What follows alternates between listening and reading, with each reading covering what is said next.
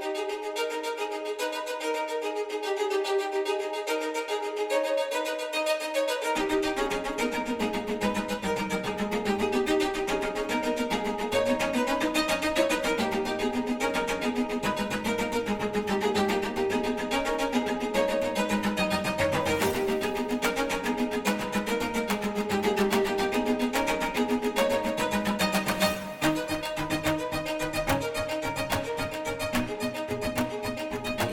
back to Knives Out Minute. This is the Group Movie Minute podcast where we break down the 2019 Rian Johnson Who Done It Knives Out. One minute of screen time at a time. I'm your host, Paul Francis Sullivan. Please call me Sully. In today's episode, we are breaking down minute 22, which begins with Harlan Thrombey saying, It is for the best, while handing Joni a check, and ends with Richard breaking in to Harlan's desk. Well, breaking into this episode all the way from Orlando, Florida, the home of many things, but not Gatorland, which is in Kissimmee. she is the host of Not Another Bad Movie podcast, was a guest on Minute 21, and we're going to be talking about breaking into desks today. It is Megan Tripp. Hey, Megan, how are you? I'm good. How are you? I'm okay. I'm okay. Yep, we're both fans of this film. I saw this film in Sacramento. It was the last thing I did before the pandemic was doing I met a friend in Sacramento and I also had to take care of something for work and I stayed the weekend in Sacramento. Beautiful scenic Sacramento. And I went to go see this film and it was the night before the Academy Awards and it was up for best screenplay and I tried to see all the major nominees before the the Oscars, and I'd seen all the Best Picture nominees, and I had not seen this one. And I was like, "Oh man, that was that was really good. That was really good." And it was one of my favorite films of last year. I had no problem with Parasite winning, and I thought there were other good films that came out last year as well. I loved Little Women, and I loved 1917. But this was probably the most entertaining film of last year. I think the one, the most rewatchable film, and I think it will be very. I think time will be kind to this film. Yeah, but it's uh, very rewatchable. But it's funny. This also reminds me of like, oh man, remember I could go to the movies and because Yeah. I saw this in February of 2020, and a month later, and here we are. Of course, I'm not sure when this is being dropped. I don't know if everything will be fine or if everything will be worse, but I don't know. We're talking about Knives Out, so how bad can things be? So let's talk about this minute. We're talking about minute 22. Now it ends the the the the ending of the great scene between Joni and Harlan, where Joni realizes she has nowhere to hide at this point, and she just we talked about me being a horrible, dishonest person in the last minute, and that look that she gives is that of I got nothing, you caught me, and just shame and everything in that in her face. And when you get a wonderful actress like her to have a scene like that, that's one of the great things about this film. Let's let's talk a quick second about the great Christopher Plummer, because I don't think he appears in any of the other minutes that you and I are going to be talking about here Okay. uh, after this. So, Christopher Plummer, great actor, um, still a great actor, obviously churning out great performances at age 90. I know it's amazing. I don't know how he has the energy for it at 90. I know, I know. He's actually older than the actress who plays his mother in the film. oh yeah, I heard that. But uh, here's is a couple. I obviously he's had a career that has spanned the decades. Most people remember him from The Sound of Music, opposite Julie Andrews, and as was it Colonel Von Trapp, whatever his name was, and he was he was not a young man then. He was old enough to have a teenage daughter in that film. And that film came out in 1965. And he's wonderful in that. And obviously, he is one of these actors who just brings, you know, gravitas and humor to the roles that he plays, whether it's the brilliant, the man who would be king, um, Inside Man, the Spike Lee film with Denzel Washington and Jodie Foster and Clive Owen, 12 Monkeys, the great Terry Gilliam film, he's incredible in. Uh, Star Trek fans know him in Star Trek Six: The Undiscovered Country, where he was the Klingon general. Here's an interesting thing: he's had this great, long Oscar-winning career. Do you know how old he was when he got his first nomination? His first time he got nominated. No. 82. Wow. During this amazing career, including he was not nominated for Sound of Music.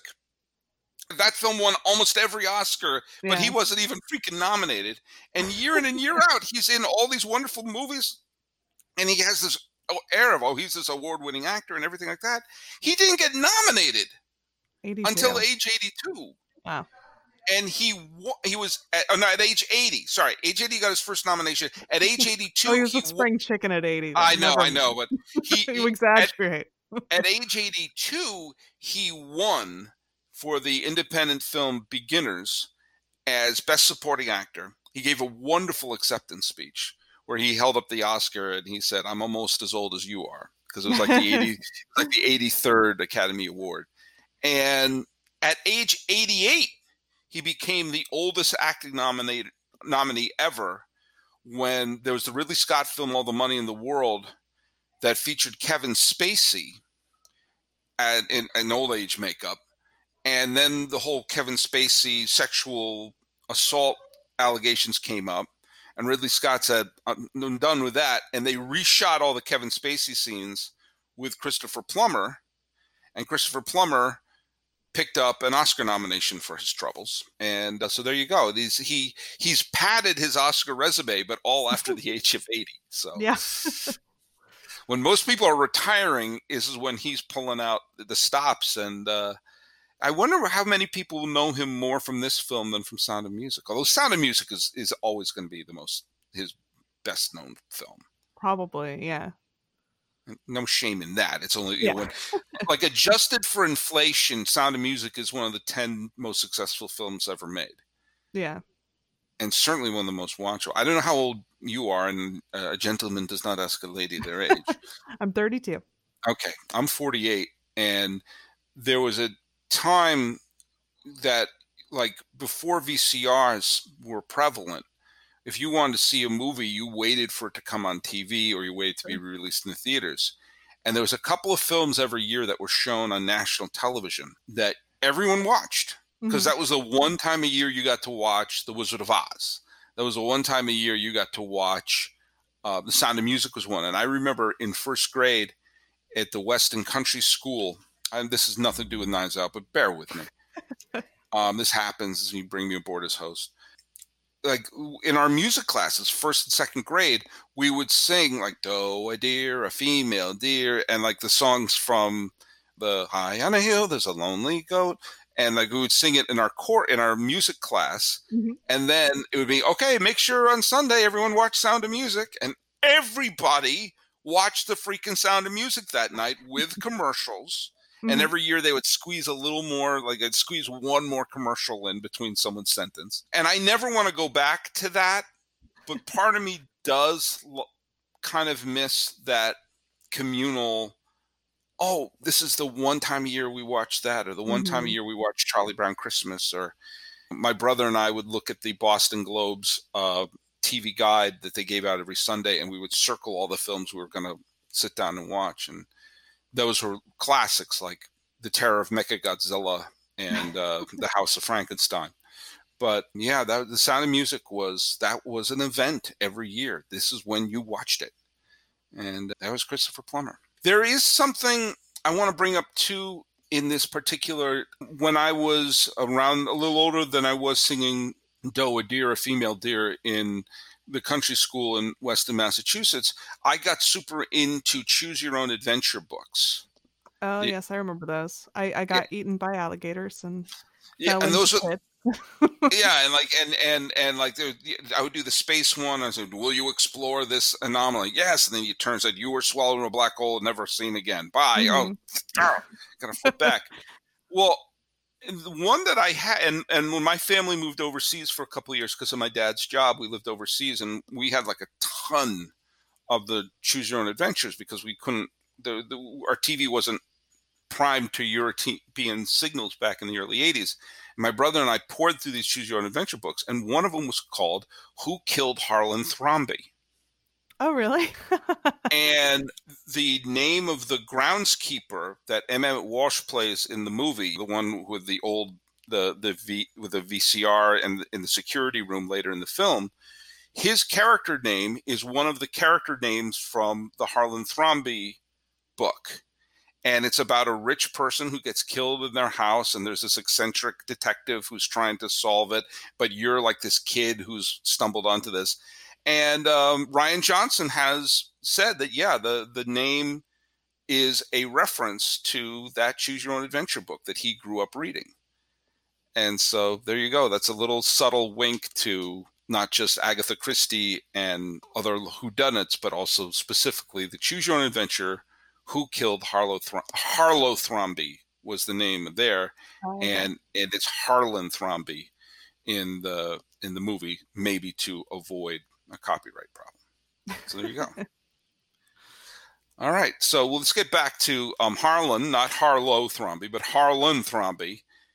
Great moment, hands the check over, and it's for the best and we cut back to i guess present and we see that we see that joni is a terrible liar not just to harlan but also to daniel craig that you know when she's oh it's just a it's just a, a tuition wiring problem you can see that benoit has yeah he know he doesn't buy a, a second a second of what's going on here so there you go there we go back into that she winds up leaving and Lieutenant Elliott kind of like, okay. And then we go back to what you and I were talking to in the previous minute, where the art direction becomes a character in the film.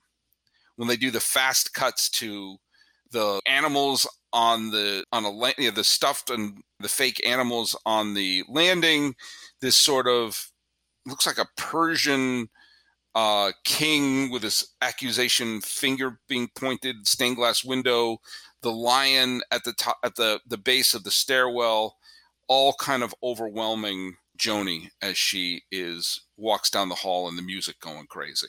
Yeah, I love that small man literally pointing right at you.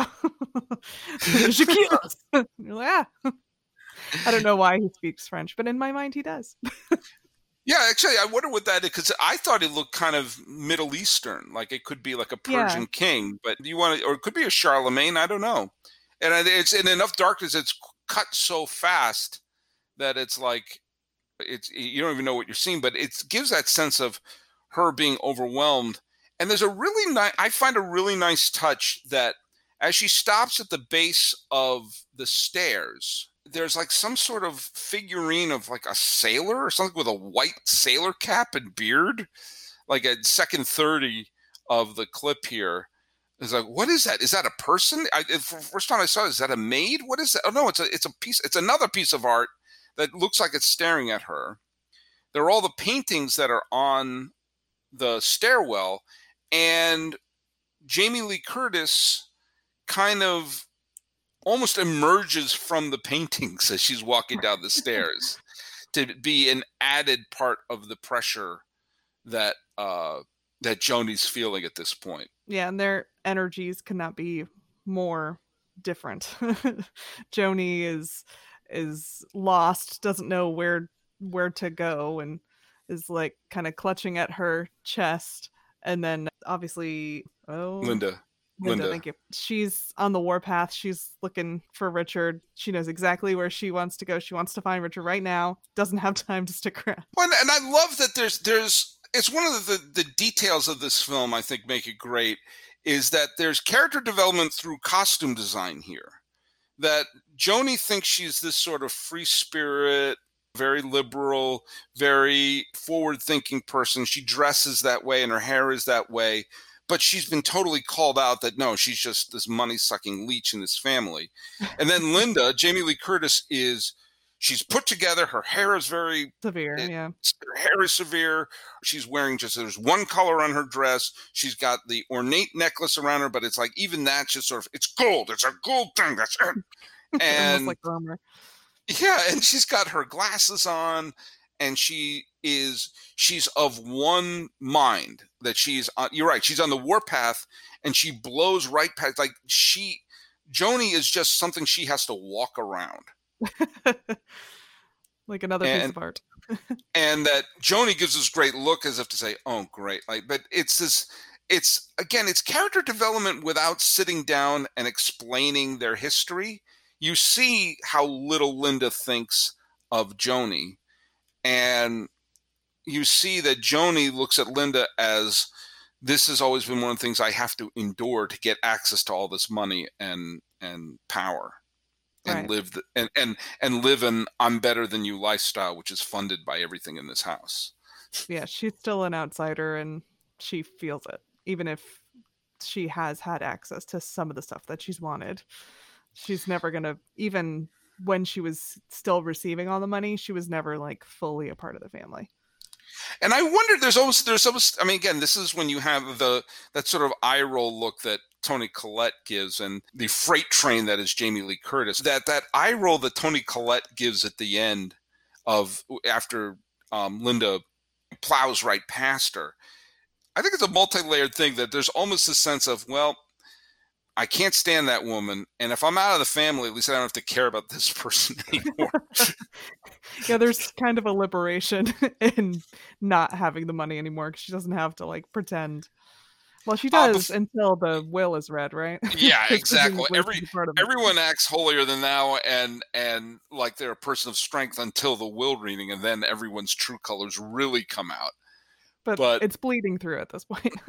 yeah it is funny that she has this pattern like flower top and and linda has the solid color and there's similar colors on both their outfits but they wear them so differently that it sort of shows that's again it's character development through detail rather than through expositional dialogue. I want to bring one thing up here.